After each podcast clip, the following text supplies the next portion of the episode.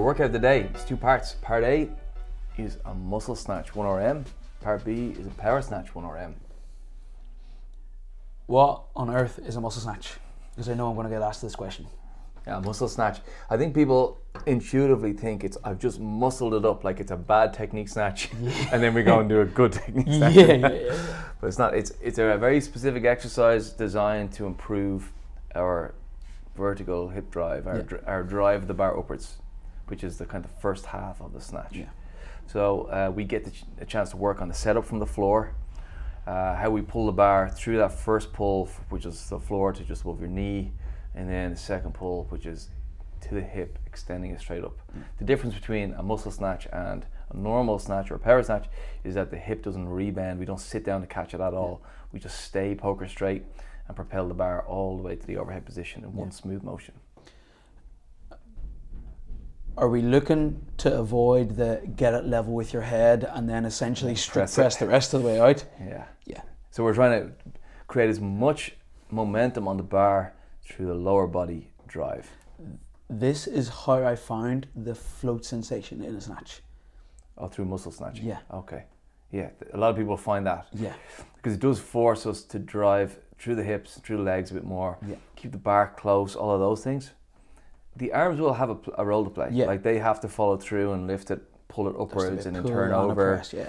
That will happen, but we're trying to do like as much as we can with the lower body. Yeah, it's not a stand and press. and then power snatch. Why are we doing uh, one into the other one? So we'd hope to get as much of that, you know, that upward drive to transfer over to the power snatch then.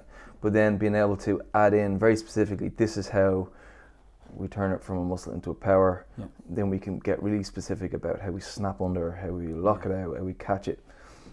And hopefully all of that upper drive will transfer over. And then when we drop under, we'll be able to lift a heavier weight. Yeah, yeah. I was just about to ask.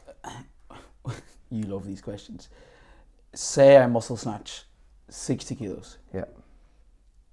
What then should I be able to power snatch? More than that. More than that. That's the important part. So you should like you should really be able to go a decent bit heavier here, shouldn't you? Yeah, you should be able to add in more kilograms. More kilos. Some people are really fast under the bar, Yeah. and and they'll add quite a bit by being able to drop one. And that's what's going to make the big difference, isn't it? It's that speed under the bar. It's not just bend the knees and bend the hips, but it's doing it really quickly. and depth. So we can go quite deep into a power snatch and still be a power, so just be above parallel. I love that. Yeah. Yeah. So, so if you can get deep and fast into your catch, it will transform how much weight you can lift Yeah. overhead. The, the big key to it is if you're if you're one of those people, it's to not sacrifice the drive once we're allowed to, to snap under. So it's taking everything you've done in the muscle snatch and bringing it with you. Yeah, it'd be perfect for somebody like you Yeah. who is really good at getting under the bar. yeah and I hate extended. and, and yeah, the extension is the thing that suffers when it gets heavy. Right? Yeah. Yeah. So I think uh, for those people, this will be uh, a good learning day. For the people who love to always power everything, this is a day to just you know be a rock Go star. for it.